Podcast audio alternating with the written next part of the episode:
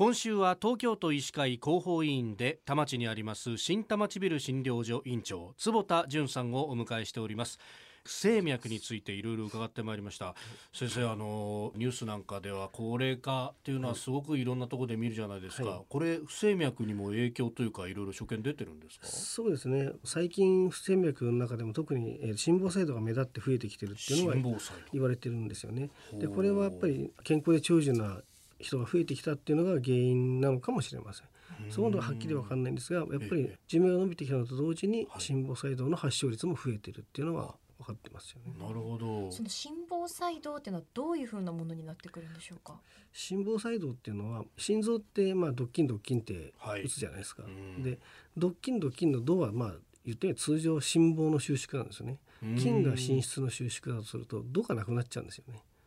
筋筋筋筋筋なんですけど、で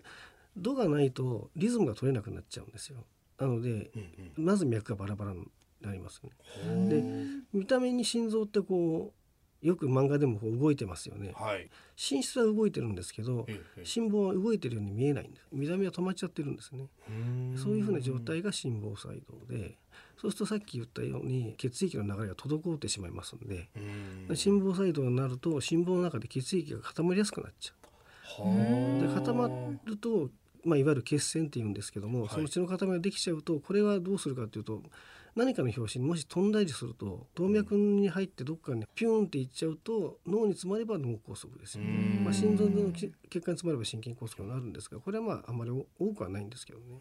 まあ、足の方に詰まれば足が腐っちゃうとか腎梗塞とかいろいろなものを起こしてきたりするんですね。うーん、あの心臓ってポンプの役割ですよね、はいはい、そうするとまず血液を入れ込んで吸って、はい、でそれを吐き出すっていう流れですよね。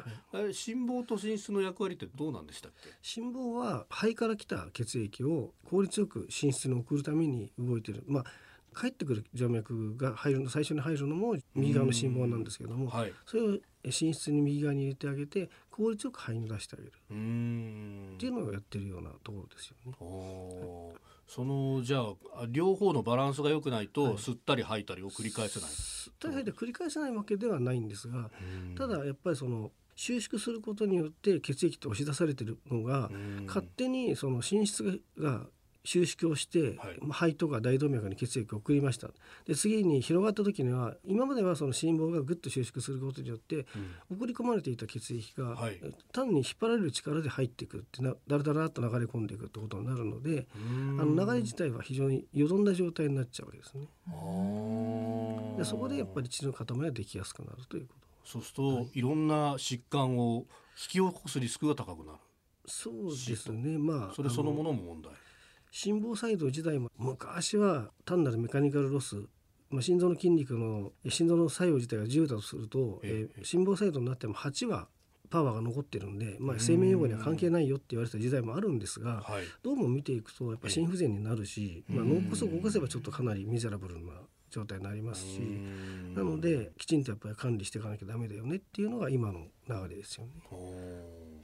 まあ、そうするとどういう治療法があるんですか？まあ、昨日もお話ししましたように、その血管の中を通した手術だとかっていうのができればならばやった方が僕はいいと思いますね。ただ心房細動の人はみんながそれができるわけじゃなくて、はい、ある程度のその限界があるんですね。え例えばにねんを超えて続いてる人にやってもあんまりいい成績が得られてないんですよね、はい、へー、時々なるっていう人がいるんですよね、はい、心房細動って通年ずっとなってるわけじゃなくて時々何かの拍子になるっていう人が、でこの人たちはやった方がいいと、いいと思いますね。その辺っていうのは健康診断を毎年受けるとか、はい、そういうことである程度分かったりしますか？難しいんですよね。あの健康診断取ってる心電図ってせいぜいじゅうびょうぐらいなんで、その間に両方とも出てくれるっていうのはなかなかないんですよね。ただ、まあ、心房細動が見つかればね、自覚症状なくても心房細動が見つかればあの何らかの治療介入するでしょうから、それで分かると思うんですけど、